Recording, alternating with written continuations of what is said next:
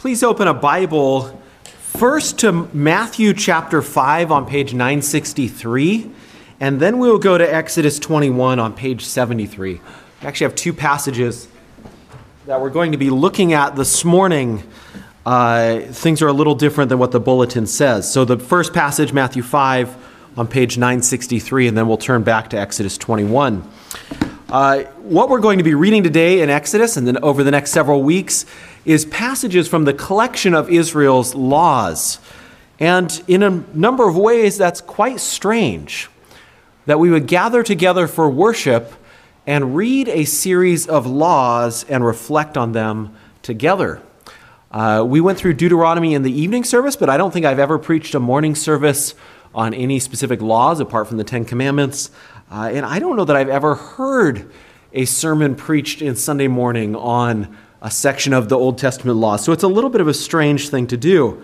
But Paul tells us in 2 Timothy 3 that all scripture is breathed out by God and profitable for teaching, for reproof, for correction, and for training in righteousness, that the man of God may be complete, equipped for every good work. A fair amount of that all scripture is made up of legal material. And so, our basic assumption as a church is that it is God breathed and therefore profitable for teaching, reproof, correction, and training. That doesn't mean we work through the laws as slowly and in the same detail we might the book of Philippians. Uh, we were in Philippians for the better part of a school year, and it's about the same length as the law collection here in Exodus that we're going to be looking at. But we are going to look at these laws. First, though, I want to back up, uh, and I just, I guess I'll apologize up front that this morning's a little bit of a mess. That I had two main points that I was working on all week, and then as I was working on those, I was thinking there's also some ideas we need to have in place, some principles for how to read these laws well. And then as I started integrating that, I realized I had enough for two or three sermons, and so it's kind of we'll we'll see how it works. I'll keep an eye on my watch. Um, and try not to take advantage of you here. Uh, Matthew chapter 5, on page 963, beginning at verse 17, and I'll read through verse 20. Do not think I have come to abolish the law or the prophets. I have not come to abolish them, but to fulfill them. For truly I say to you, until heaven and earth passed away, not an iota, not a dot will pass from the law until all is accomplished. Therefore, whoever relaxes one of the least of these commandments and teaches others to do the same will be called least in the kingdom of heaven. But whoever does them and teaches them will be called great in the kingdom of heaven.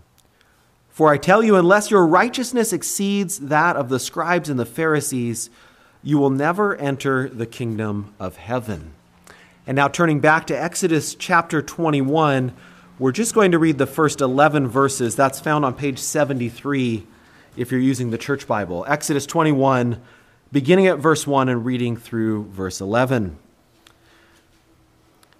Now, these are the rules that you shall set before them. When you buy a Hebrew slave, he shall serve six years, and in the seventh he shall go out free for nothing. If he comes in single, he shall go out single. If he comes in married, then his wife shall go out with him.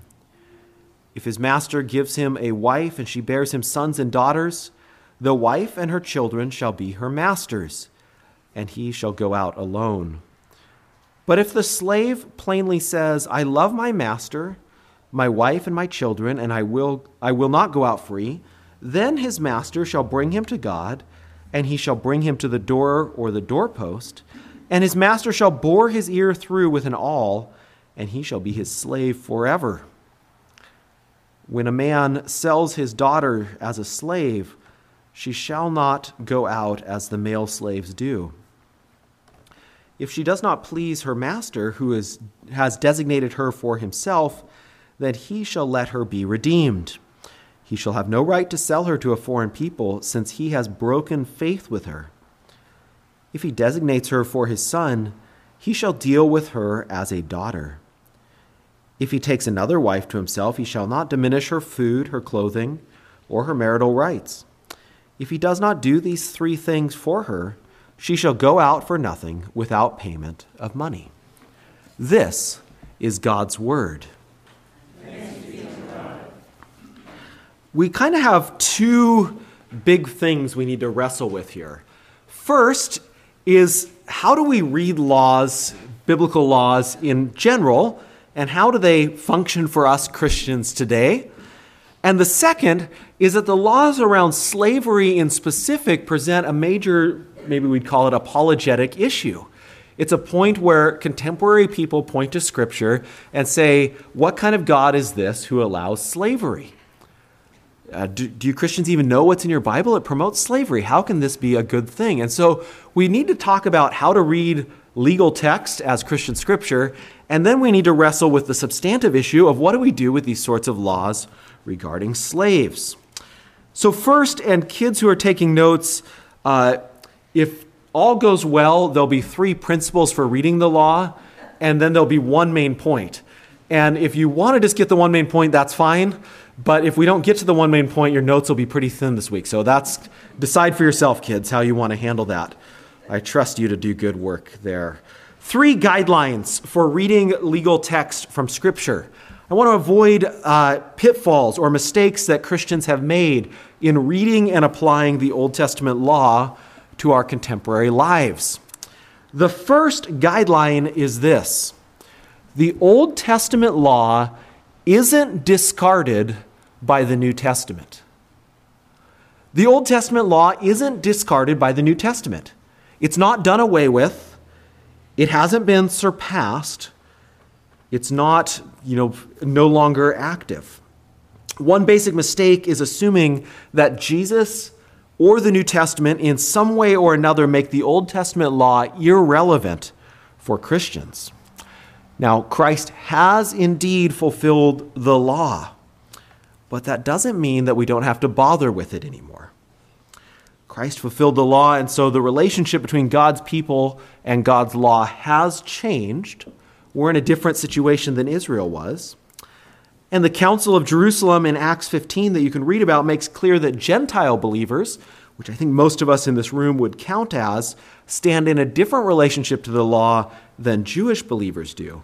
But nevertheless, as we read from Matthew 5, Jesus teaches his followers don't think I came to abolish the law, to get rid of it. I didn't come to abolish the law, but to fulfill it. There's a lot going on there. Uh, the language is a little bit strange. He's saying, I came, uh, it came into the world. That's a weird way to describe a normal birth. And he's hinting, saying, I am uh, God Himself, come into the world for a specific purpose. And what is that purpose? Not to get rid of the law, but to fulfill it. Truly I say to you, until heaven and earth pass away, not an iota, the smallest Greek letter, not a dot, will pass from the law until all is accomplished. Whoever does them, that is the laws, the commandments, and teaches them will be called great in the kingdom of heaven. What's Jesus saying? He's saying he came into the world on a divine mission to fulfill the law and the prophets. He lives the perfect kind of life that the law and prophets describe. That's part of fulfilling the law. But he also comes as the Messiah, the prophet, priest, king that the law and prophets both look forward to. And he gives his life so that God and humans might be reconciled. And so he brings the law to its proper end that humans live rightly with God. But Jesus does not say, one more time, that since he has fulfilled the law, therefore the law passed away. Rather, he says, Since I came to fulfill the law, therefore nothing passes away from the law. Indeed, whoever does the commandments of the law and teaches them will be great in the kingdom of heaven. Later in the book of Matthew, Jesus says that every scribe that's a, an expert in the law who is trained for the kingdom of heaven is like a master of the house who brings out treasures new and old. Jesus is saying this is the ideal training you could have be an expert in the Old Testament law and learn the path of discipleship that I teach, and then you can bring it all together. Uh, and it's interesting, that's kind of a picture of Paul, isn't it? That he studied as a Pharisee, he became an expert in the Old Testament law, but then he also came to know Christ personally and was trained as a disciple, and so then he's able to bring forth treasures old and new. And most of our New Testament is, uh, in terms of the number of letters, is written by Paul. So the first thing that we need to see is that the Old Testament law isn't discarded by the New Testament. But second, the Old Testament law isn't always God's highest ideal. The Old Testament law isn't always God's highest ideal. The opposite mistake is to think that the Old Testament law describes God's highest goal for human life. But we'll see as we, in the coming weeks, the Old Testament laws are themselves a mixed bag. There are these passages that point to the highest ideals love the Lord your God, love your neighbor as yourself, be holy as I am holy. Those are pointing to God's highest ideals. But in many other cases, the specific laws are not intended to describe God's highest ideal for human life, but rather to stop bad things from getting worse, or to meet Israel where they're at and to try to move them incrementally towards God's vision for human flourishing. So, some parts of the law do point at the final destination, but most of the law is saying here's the next couple steps from where you're at to get forward. To see what I mean, let's look for a minute at Matthew chapter 19. If you want to keep a finger in Exodus 21 and flip over there, it's on page 979. Matthew 19 on page 979. In this passage, some Pharisees come and they test Jesus by asking him, Is it lawful to divorce anyone's wife or your wife for any cause? Uh, we could paraphrase it Is it lawful to divorce on any pretext or grounds whatsoever? Uh, this question is still relevant about who can get divorced, what justifies a divorce, but I don't want to focus on the content of Jesus' answer, but rather the strategy he adopts, just for a moment here. See how Jesus responds. First, he begins not with a specific passage from the law, but rather goes back to Genesis 1 and 2. Have you not read that he who created them from the beginning made them male and female? And said, Therefore a man shall leave his father and his mother and hold fast to his wife, and the two shall become one flesh. So they are no longer two, but one flesh. What therefore God has joined together, let not man separate. To answer the question, Jesus goes back to God's highest ideal for marriage that it would be two joined together and not separated. So he goes back to creation, to God's ultimate purposes for marriage and human life.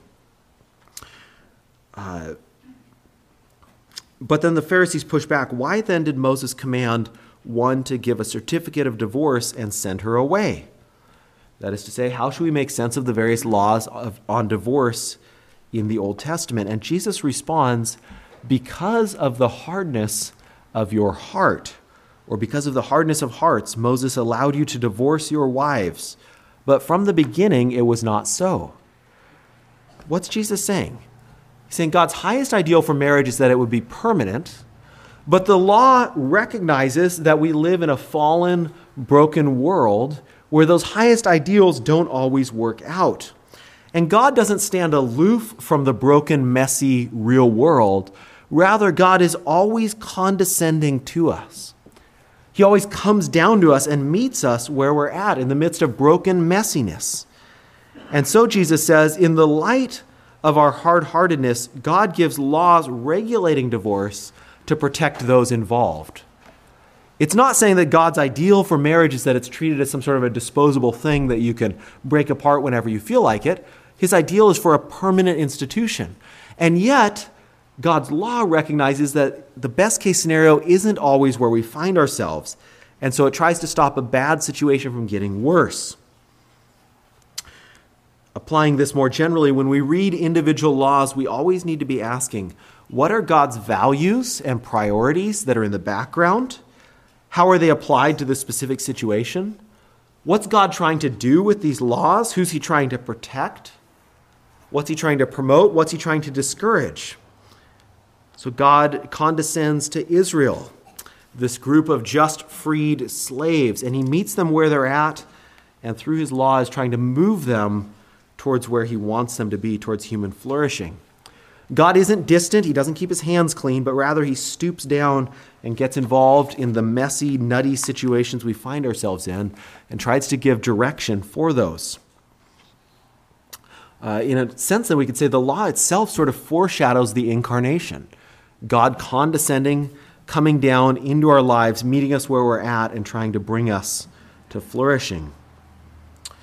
The third principle or guideline then is that the Old Testament law isn't separable from Israel's life. The Old Testament law isn't separable from Israel's life. If we're looking through the laws and we're asking what's God's value or priority here, what's the principle it's teaching, there's a temptation to pull that principle then out of the Old Testament and say we don't really need the specific laws anymore because now we know what the value is. But uh, in the church, there, uh, when the Old Testament was received as Christian scripture, Christians never tried to rewrite the Old Testament in a Christian manner. Uh, we never revised the Old Testament as Christians, but rather we accepted the Old Testament as Israel's scripture as part of Christian scripture. And so the law is always tied up to the specificity of Israel's own life. I'm sorry, I'm saying this kind of abstractly. What I'm trying to say is that in the story of the world, God calls Abraham and then Abraham's descendants, and he makes a covenant with them, and that's part of his plan to redeem all things that plan moves forward and it sets the context and trajectory for Christ and for the reconciliation between God and mankind. But we can't just get rid of that specific covenant between God and Israel. It still is a uh, irrevocable part of our scriptures. And so we're always reasoning by analogy. We're saying, here's what God did with Israel in that period, and by analogy, here's how these laws might apply to our situation. Uh, if you've been here for the evening services, we saw a little bit of this happening in 1 Timothy. Remember, uh, Paul cites the law about not muzzling an ox while it's eating or while it's uh, threshing, saying that the, the, the, uh, the ox deserves to be fed by the work it's doing. And then he draws an analogy between that and he says, likewise, ministers deserve to be fed by the work they're doing. So he's saying, here's how it worked in Israel, and here by analogy is how it extends. Uh, for eternity, the law is part of Christian scripture, but the law is always in this shape that it was specifically given to Israel. Um, and so we always have to think okay, how did this work out in Israel's life? And by analogy, how does it apply to ours? This does have all sorts of questions about the relationship between Jews and Gentile Christians, between the church and synagogue. And actually, Dave Klein is going to preach next Sunday morning for us and address some of those specific issues related to the ministry he does. And so I'll just leave that there. The three guidelines then are the New Testament doesn't do away with the Old Testament. Uh, well, I got to look at them now. The Old Testament laws isn't discarded by the New Testament. The Old Testament law isn't always God's highest ideal, and the Old Testament law isn't separate, separable from Israel's life. Let's turn then, kids, to the one main point. That's God cares about the down and out. God cares about the down and out. Let's turn to these slave laws and ask what is going on here. And what I want to argue is that it shows us that God cares about the down and out. The Old Testament laws in themselves are strange enough that maybe we never have paused to ask, why is this where the laws begin? Of all the different things that could be addressed, maybe murder seems like a big problem. Maybe that would be the, where we'd start our laws protecting individual rights, maybe that's where we'd start our laws. Israel's laws begin with how servants are to be treated. It's a bit like a board meeting for a company or a staff meeting starting, and the first item of business is to talk about the lowest paid employee in the company. Uh, I, am assuming that's not how most businesses run their board meetings, by focusing on how the janitor is doing.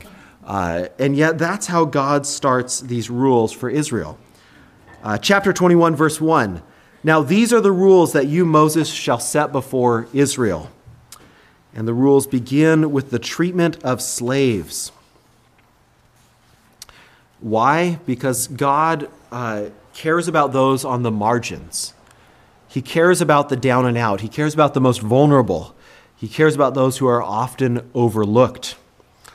In the ancient world, as well as the modern world, slaves are all often treated as subhuman and denied basic rights. But our God cares about the down and out. He looks after those who are overlooked. And that, in and of itself, is good news uh, for us this morning because many of us are kind of the down and out on the margins. To understand these laws, first we need to ask what is a slave? The Hebrew word that's used here is much broader than our English word slave. uh, the word used to describe uh, what this word slave that ESV translates as slave here, it's used at the beginning of Exodus to describe what Israel was doing in Egypt. Uh, that was pretty bad, right? It was slavery like we think of it in the modern world.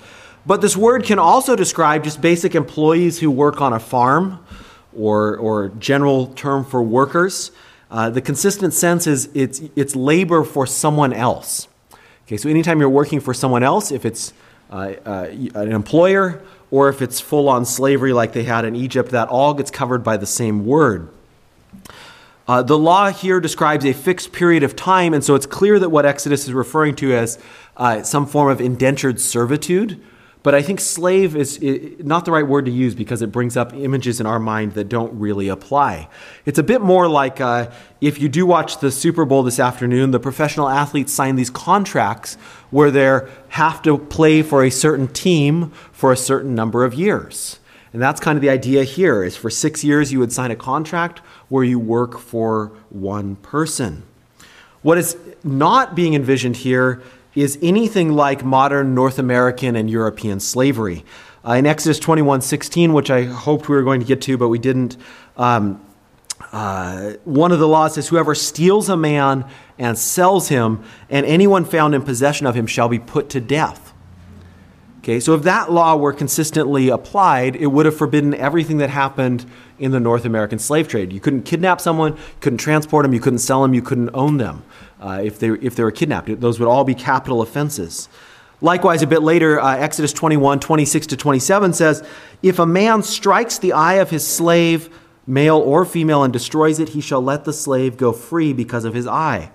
If he knocks out the tooth of his slave, male or female, he shall, let the, uh, he shall set them free because of his tooth. Uh, basic principle is saying if you cause bodily injury, you must set your servant free because they're not yours to do with as you see fit. What is then being envisioned here? If it's not slavery like we know from American history, what is being envisioned? The most likely situation is that someone would have fallen into debt and are un- that they're unable to repay, or perhaps their business or farm has collapsed and so they're not able to provide for themselves, in which case they would sell themselves in order to meet their obligations, to pay off their debts. Now, going back to the kind of guidelines we had earlier, it's not God's highest ideal that some people would fall into crushing debt. Nor is it God's highest ideal that some people would sell themselves to others. But God recognizes that in the real life, in the broken world that we live in, it often falls short of, uh, uh of His ideal for flourishing. And so these laws provide protection, making sure that those who fall into debt or destitution have a way out. It sounds extreme, I admit, but in some ways, if you stop to think about it, it may be better than our current situation. Okay? Imagine if our society was set up in a way so that, for example, someone who has $100,000 of school debt could sign a six year contract, have room and board provided, and at the end of that contract, their debt would be uh, discharged. Or uh, someone underwater on their mortgage, that they could sign a six year contract, have room and board during that time, and at the end of it, have that debt discharge. And in some ways, it might provide a better way out of debt than our current um, somewhat opaque system. Certainly, it's more just than the debt bondage that uh, Wikipedia says up to 20 million people around the world live in today. That they have debt that they can't pay back, so then they get enslaved and are trapped in an endless cycle. Well, let's look then at the specific laws here, okay? What we're talking about is not slavery like North American slavery, but indentured servitude. And what are the laws that were given? Moses, or God rather, through Moses, lays out two basic principles one in verse 2, one in verse 7, and then each of those principles is further developed by four specific stipulations, each of which you'll see is introduced with the word if. The first basic principle is when you buy a Hebrew slave, he shall serve six years, and in the seventh year, he shall go out free for nothing. Okay? God cares about the down and out, so He provides a way for them to get rid of debt that they can't pay off otherwise and to be provided for. And He also ensures that their debt doesn't lead them to be forced into permanent servitude. Okay? It's limited for six years, and then they are set free with no further payment required. And in fact, in Deuteronomy, Moses says, actually, when you set them free, give them generous gifts to help them get started. Then four specific stipulations are addressed. First, what if the man's single when he enters into this servitude? Well, that's simple enough. He'll also be single when he leaves. Second, what if he's married? when he becomes an indentured servant? Does his wife remain indentured or does she leave with him? And it says she leaves with him. Third, then, what if the master gives his wife, uh, his servant, a wife and they have children? In that case, the wife and children remain in service to the master. Now, admittedly, that's quite jarring, but we need to consider several things. Uh, the master can't force his servant to enter into this marriage. Uh, the servant presumably enters into the marriage willingly, knowing how many years he has left, knowing his own situation. Uh, moreover, to provide a wife, the master would have had to pay a bride price to the wife's family. So it's an investment on his part, uh, sort of along the lines that we're going to see in verse 7. And finally, it doesn't say that the marriage or family is somehow dissolved by the man being set free. It's still his wife and children, but he's now free to work as he wants to, and presumably at some point in the future could even redeem his wife and children. Again, it doesn't sound like our highest ideal that they would be separated in this way, uh, and yet God's trying to stop bad things from getting worse. Fourth, then, what if the servant plainly says, I love my master, my wife, and my children, I will not go out free? What do you do then? He says, I've got a good life here, a good thing going, I want to stay. What should be done? In that case, his master shall bring him to God, and he shall bring him to the door or doorpost, and his master shall bore his ear through with an awl, and he shall be his slave forever. And in case you're worried that this means these really large holes in the ear, the same word could mean like a sort of knitting needle, so a smaller hole, but it's a, a very visible mark that he belongs to this master. We might be suspicious of the power dynamics. Does he really love his master or he just wants to stay with his wife and kids? And those kinds of questions uh, admittedly arise. But again, the rules are trying to stop things from getting worse, not expressing the best of all possible worlds. The second basic principle in verse 7 then is when a man sells his daughter as a maidservant, she shall not go out as the servants do, uh, the male servants do. Our church Bibles, it's really not the best translation here. It translates it all as slave, um, but I don't think the men should be called slave. Probably servant works better. But the word used here for the daughter is a totally different root. Something like maidservant or house servant is better, housemaid. Um, the basic principle is that for daughters being sold into this sort of situation, the six year limit doesn't apply for reasons that hopefully will become clear in just a moment. Again, we got to keep it before our eyes that God's highest ideal for human flourishing is not men selling their daughters off to other masters. But the law recognizes that in our broken world, situations arise where parents can't provide for their children, and so these alternative arrangements are made. The reason why the six year limit doesn't apply should become clear from the first specific stipulation. See there in verse 8. Uh, what if the girl doesn't please her master who has designated her for himself. The scenario seems to be that the, the master has paid the father a bride pli- price plus additional payment with the intention of marrying this girl. And it's saying, okay, but while they're betrothed, before they actually marry, what if he changes his mind? Then what should happen? In that case, he should allow someone else to redeem her. He shouldn't hold her in this in ambiguous situation indefinitely. She ought to have the opportunity to marry, and moreover, he certainly does not have the right to sell her as a slave to foreigners. She's not simply his possession to do with as he sees fit. Rather, it says the master has, in some ways, broken faith with her. He's failed her by not marrying her. So she's not his possession. Second, what if the master designates her to be married to his son? Since the master paid for her, can he still treat her as his property? Uh, by no means. Rather, he should treat her like a daughter, like his own daughter, with the utmost propriety. Uh, the sense that's going on here is saying uh, just because you paid for her doesn't mean you can take advantage of her. She's not your plaything. She's to be treated with dignity and honor as a, a daughter, as your son's wife.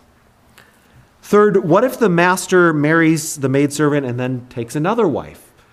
Again, we see, have to see this distinction between God's highest ideals and what the law allows.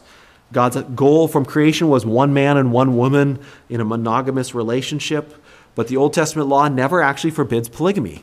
Um, it's, it's just not one of the things that it stops from happening at that point, even though it's not God's highest ideal. But if you read through the Old Testament, every single description of a polygamous situation you can find depicts it as disastrous. Think of Sarah and Hagar. It's not good situation there. Think of uh, Jacob and his wives and their um, concubines. It's, it's not a good situation there. David and his wife, Solomon and his wives, on down the list. Elkanah, uh, Peninnah, Hannah. Every time you have multiple wives in a family, it's just not a good situation. You might wonder why did it even happen? Probably it's a sort of um, surrogate pregnancy mechanism. Certainly that's what we see in Jacob's family. Um, but all that to say, what happens uh, if this master does marry another woman? Uh, what the law says, the rule says, he must not diminish her food, her clothing, or the phrase literally means her conjugal rights. She has a right to be provided for, to provision, to shelter, and to intimacy and children. Fourth, then, what if the master fails to provide these things? Then she shall go out for nothing without payment of money. If he fails to provide for her needs, her food, shelter, and intimacy, she's immediately a free woman. He's failed her. Do you see what's happening here then? Uh, to start with, I mean, it's not good to say someone would have to sell their daughter because they can't provide for her. But God's rules begin by addressing this broken situation where parents are unable to provide for their daughter and so sell her off. And yet, God cares for the down and out. He meets them where they're at. He provides these rules to stop things from getting worse. And by the end, this bought woman who was sold to another master has the right to food, clothing, intimacy, children, and if the master doesn't provide it, she's actually set free. If you really think it through, it's quite a remarkably high view of women that's encoded in the law here, saying she has the rights to all these things and can go free if they're not provided for her. Okay, so the slavery laws, it's dealing with kind of humanity at its worst. This is not the ideal that people would fall into debt and have to become servants. And yet, what we see consistently is that God cares for the down and out, and that He provides laws and rules to stop bad situations from getting worse and to actually move them forward. God cares about the down and out, and so He condescends and comes into that messy situation and works to make it better. And actually, the rules concerning male slavery provide a picture of this good news. At the beginning of Exodus, remember, Israel is in bondage in Egypt. It's oppressive slavery that's not good for them. He's, he's, they're being beaten, and actually, their children are being killed. It's a horrible situation. And the first law says you can't serve anyone, whether they're a good master or not, for more than six years. That's the maximum that someone would be forced into this sort of indentured contract. So it's saying if your master's oppressive, there's a limit, six years. But then do you see where those end in verse 5 and 6? It envisions a scenario where a servant would say, I love my master, and so I want to stay with him forever. And it's a picture of the dynamic of the book of Exodus as a whole, that it begins with slavery that has to be brought to an end because it's oppressive, and yet God's saying, Come and serve me. And when you serve me following my rules, you'll actually say, I love this master. He's a master I want to serve forever. Serving him is true freedom. So the laws actually paint a little picture of us here of the movement of God coming into this bad situation in Egypt, rescuing them, bringing them to Mount Sinai, and giving them a good law, uh, serving a good master who indeed they love. And that whole dynamic then keeps pointing farther forward in the scriptures. Because God's, uh, it's his very character, his nature to condescend and to come down into messy, broken situations to try and bring reconciliation. And that's what happens in the incarnation that God comes down into our world in all of its messy brokenness. Paul says in, second, in Philippians 2 that he took on the very form of a servant. He took on, he became a servant himself, not to discharge his own debt, but to discharge our debt. This uh, girl who's not loved anymore, it said she, she let her be redeemed. That's a picture of us the unloved bride who God comes in the flesh to redeem, to buy back for himself. And so we see that it's the same God consistently throughout who cares about the down and out, who enters into broken, messy situations and is trying to make it better.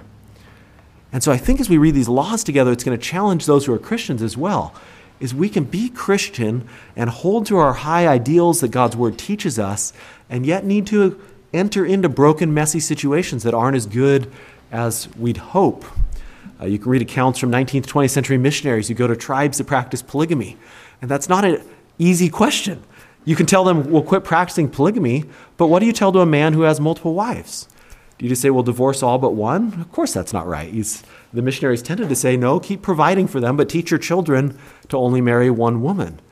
But sometimes I wonder if we modern Christians can deal with that kind of messiness of, uh, you know, that's just not the right kind of situation. It's not what God's ideal is.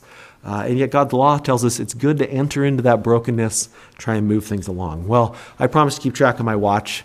There we are. We made it through the slave laws and some guidelines. We'll keep coming back to those guidelines for reading the law, and then we'll look next week uh, at another chunk of law. Let us pray now. Gracious Lord, we thank you. We thank you that you care about the down and out. We thank you that you not only care about those on the margins, but you yourself came into our world not in a throne room or a palace, but on the margins. You yourself came to uh, a maidservant, as is described here, and were born in a poor family, that you have lived the perfectly righteous life that fulfills the law, and that you gave yourself not just to discharge our debt, but so that we might be reconciled to you. Indeed, that we might be united to you, that we might live in you and you in us. We thank you for your tender compassion and your mercy, that you condescend, that you come down to us and meet us where we're at. Lord, I confess, and I suspect many of us confess, that the law codes in the Old Testament are not the first spot we turn to when we read your word, and yet help us to see that just like the rest of your word, this indeed is your life giving truth. That it's breathed out by you and that it is good for teaching and for correction, for reproof, for training. Correct us, Lord. Teach us. Reprove us where necessary. Train us that we might be holy and live lives that bring you honor and glory. We offer these prayers in the name of Christ Jesus, who for love's sake became poor, who became a servant to rescue us. Amen.